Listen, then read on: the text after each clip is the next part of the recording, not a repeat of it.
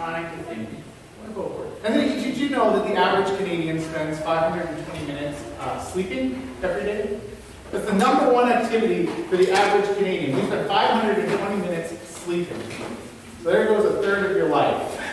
it's basically is spent in bed. The next biggest allotment of time, 269 minutes on an average day, is spent at work.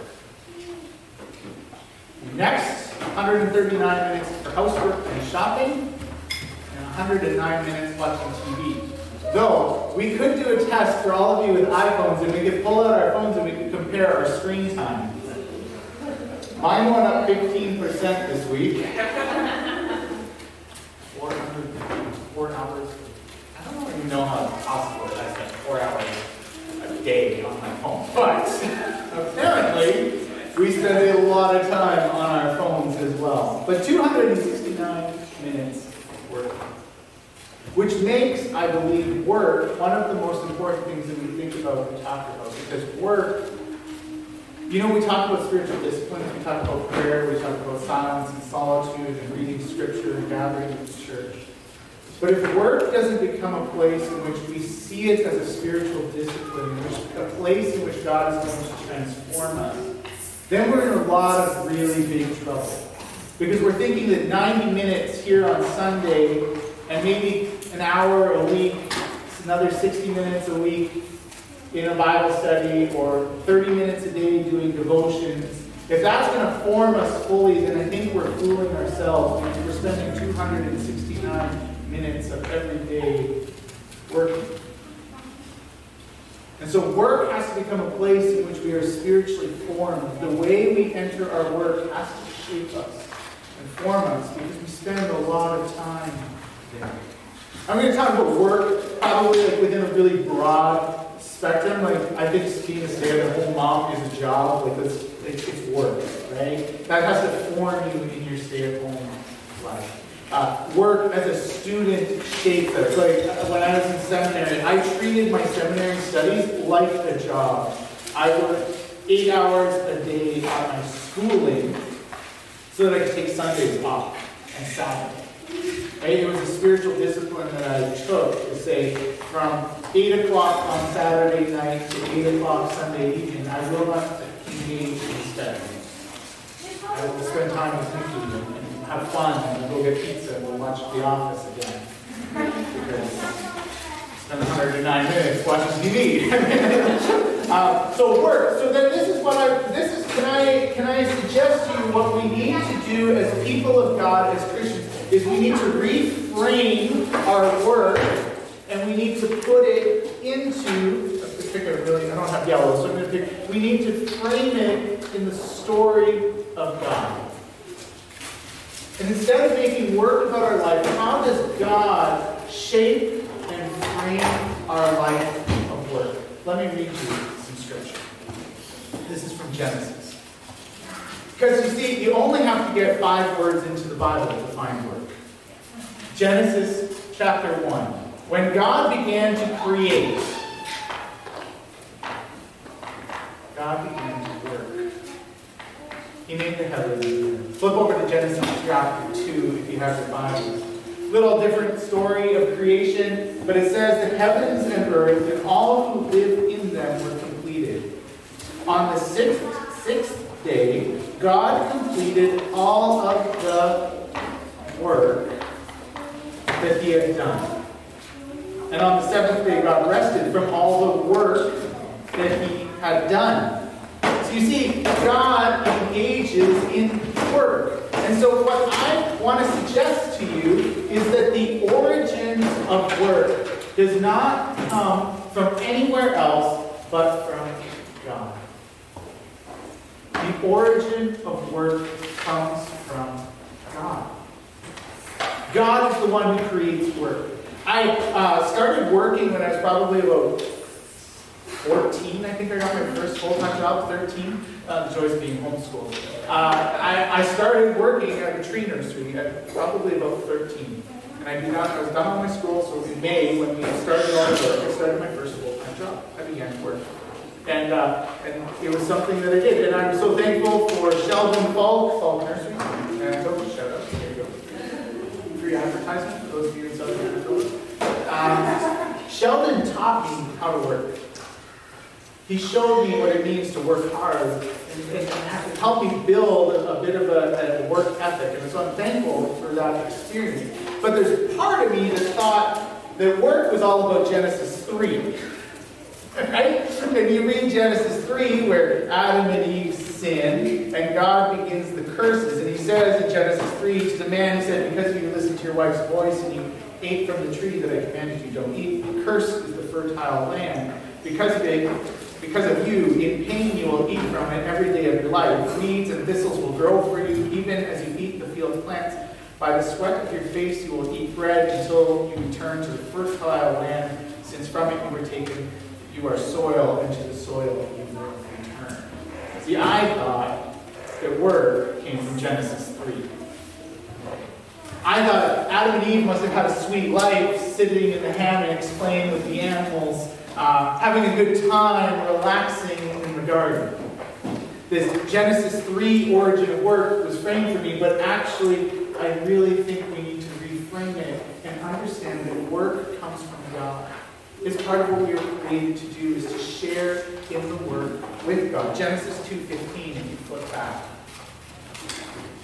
It says, The Lord God took the human and settled him in the Garden of Eden to farm it and to take care of it. You see, prior to the fall, God gives work to humans.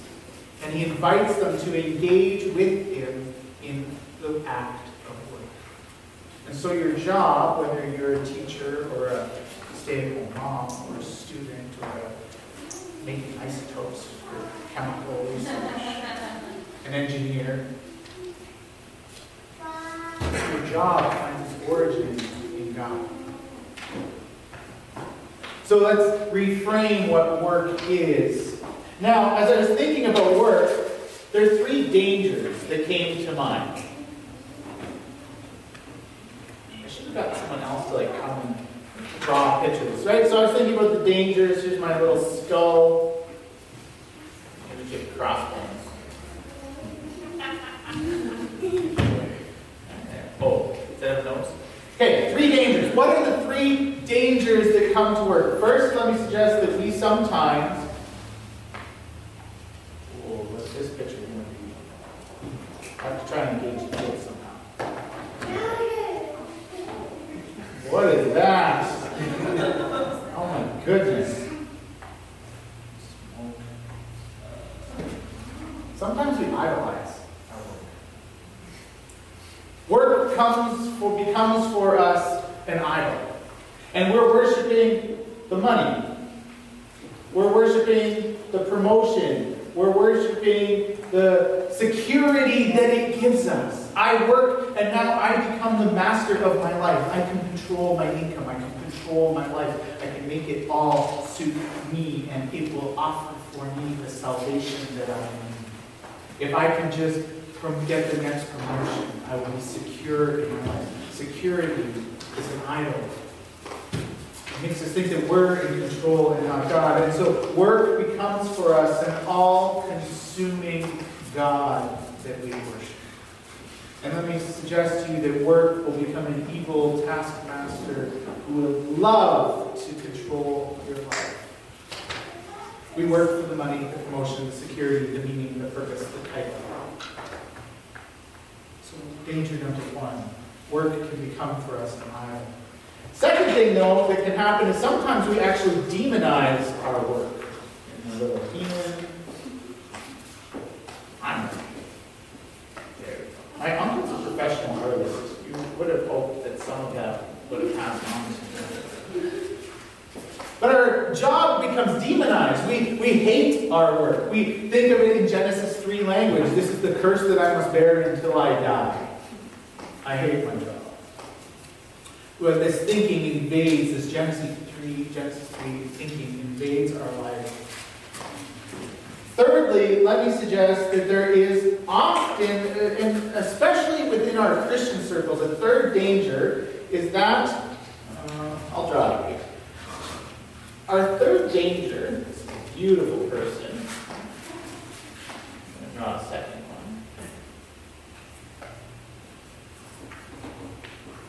I'm going to color this one all black. There we go. Actually, I'm not going to use black. That's, I'm going to use uh, green. I'm going to make this person green. All right. The third danger, dualism. We think that some work is good and holy and spiritual, and some work is just not good. So, pastors, priests, missionaries, nonprofit organization workers, man, what a what an awesome job. You are spiritual. You must you just get to do the God's holy work, and, and that's so fantastic. And, and I, I mean, I'm just a, I just roll steel. I operate. I frame up houses. And if only I could get into this spiritual work, if only I could become a full time pastor, then I would be like doing God's work. Friends, that is a lie. There is no spiritual or unspiritual, but everything is spiritual. In everything we do, we are called to work for God, with God, in the work that we have. Your work is spiritual. The jobs that you do are important, and God calls you to work in this way. So then, here's what I wanted to ask, the question that comes to mind for me. Maybe, maybe the most important question. What is God's?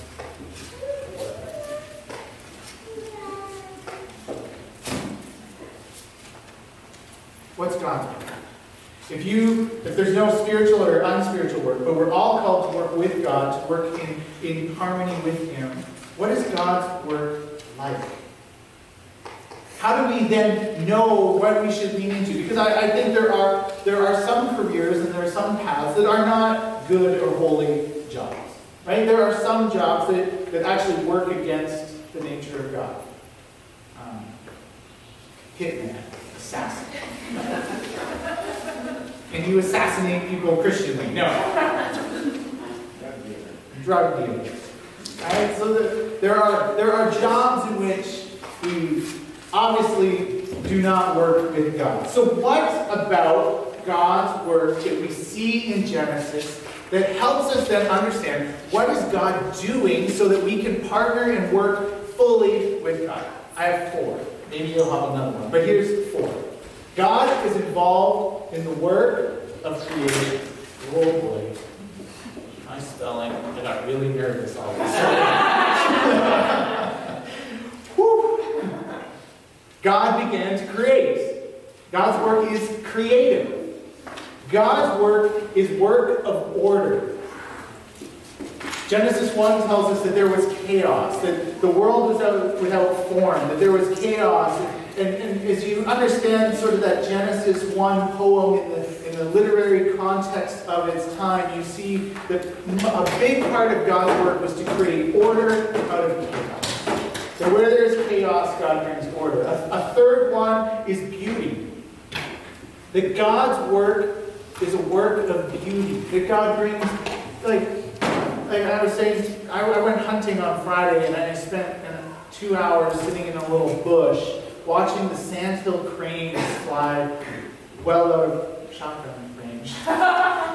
Uh, these birds, and I'm, I'm, I'm, hunting with a guy, who, one of our neighbors, who's a, a biologist for Ducks Unlimited uh, for most of his career. So he knows everything about ducks and birds and, and, habitat. And he's explaining these things to me about, about the beauty of creation. And he's like, yeah, you know, we, there's a sandhill crane. They, they, not really bad in this context. Prepare my sermon for. Uh, but in the context of uh, like the sandhill crane with a wingspan of seven feet.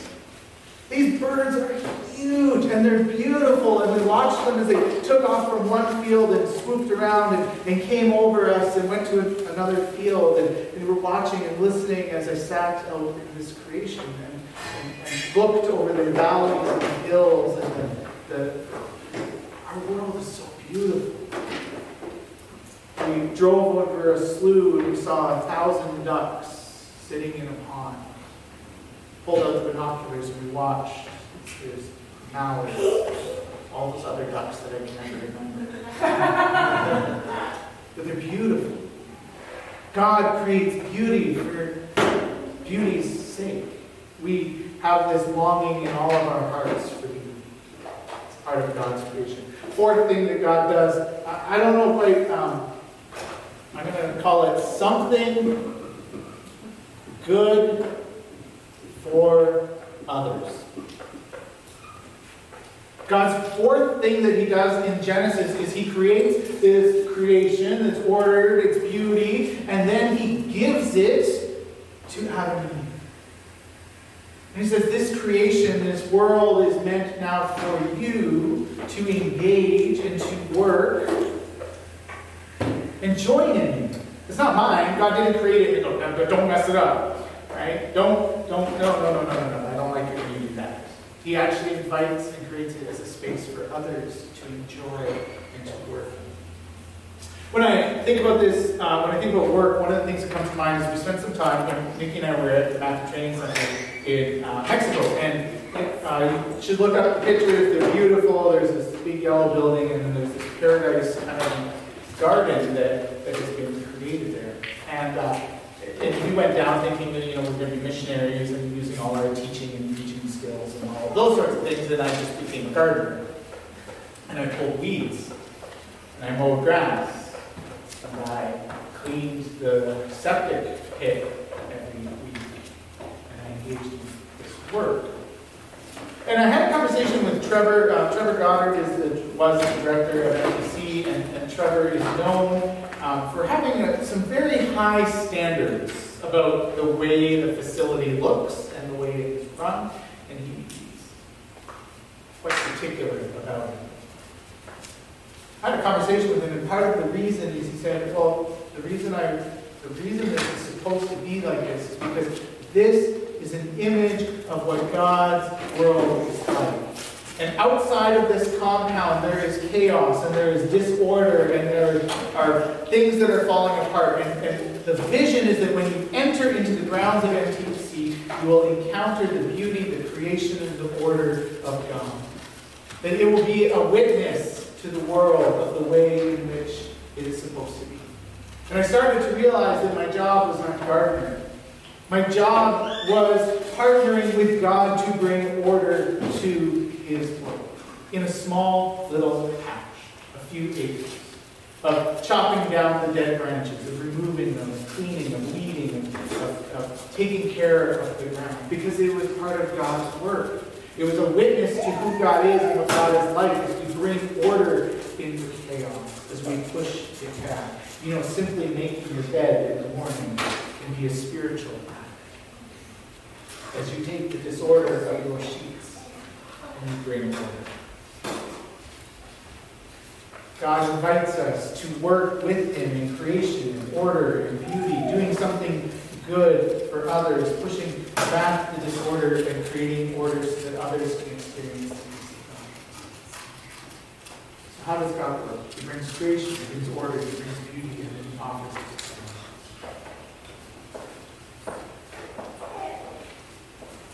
What I is what I just want you to be encouraged today in your work, that what you are doing is God's work. That you have opportunities in everything you do to engage in parts of these. Some of you are teachers. And you're bringing order to students' lives who may not experience order at home or anywhere.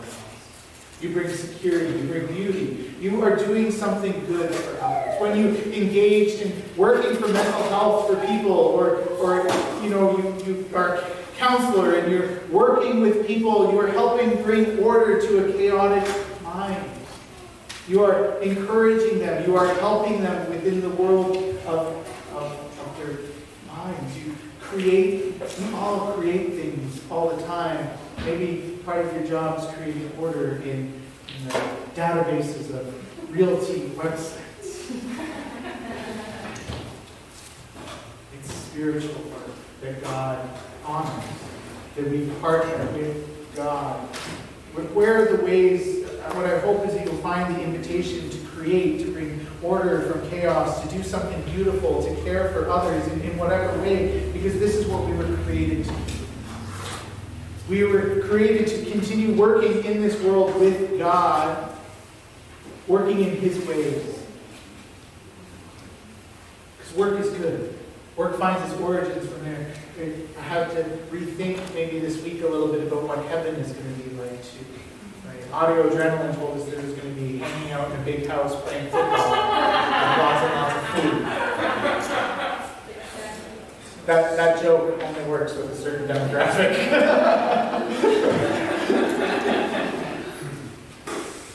There's probably going to be some farming too. We'll probably be creative. We'll be sharing what we make with others. I don't think the work work ends with eternal kingdom. The cursed part will be gone. The, hopefully, the toil and the pain and the, the you know, hopefully it'll be it'll be work as it was meant to be.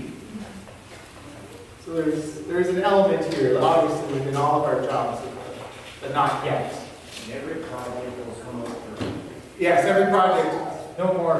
When I do my woodworking, everything will be square and it will all work out. perfectly. So this is what I want to do. And I just want to commission each one of you to the ministry that God has called you to. Whether that means being a stay-at-home mom or dad, uh, being a business owner, a teacher, a doctor, a pharmacist, a scientist, an engineer, a student, doing data control, retired. God has called you to do a work. Your work is blessed by God and it finds its origins in God, and you are commissioned to go and to create and to bring order beauty and give it to someone else and to share it with others. This is the work that you're in. And so I want to pray for each of you that you would experience God in your work as you go. At Northside, we've said part of our vision is to just be faithful to wherever God has placed you in the next week. Most of your time this next week is going to be at work. God has sent you as His missionaries, as His ambassadors, as His light to do His work. So let me pray for you. Heavenly Father, I just lift up my friends to you. I thank you for where you have placed each one of them, whether that is at home as a stay-at-home mom or dad, whether that's at a university, a school, a retirement home, whether that's running a business, whether it's in a pharmacy or a hospital or a prison. God, we believe that you have placed each one of these people to do your work. And so, Father, I pray that you would fill each one of them with a sense of your call and your purpose, that as they work, they would see the places in which you are already working ahead of them to bring creation, and order, and beauty, and something good for us. Spirit, fill them as they serve you. Protect them, God, from these dangers of idolizing your work, of letting it become for them an all-consuming God. Protect them, Jesus, from the way in which we separate the spiritual from the physical, from the spiritual work from the regular work. God, that you give my brothers and sisters eyes to see the way that all of their work is spiritual. God, I pray that you would protect them from demonizing their work, that they would see it only as something evil that must be endured until the end of time. But God, that you would give them eyes to see the way in which their work is good and it comes from you. Jesus, I just pray and commission them to go as your missionaries, your ambassadors, your co-workers in this world. We ask all of this in your name.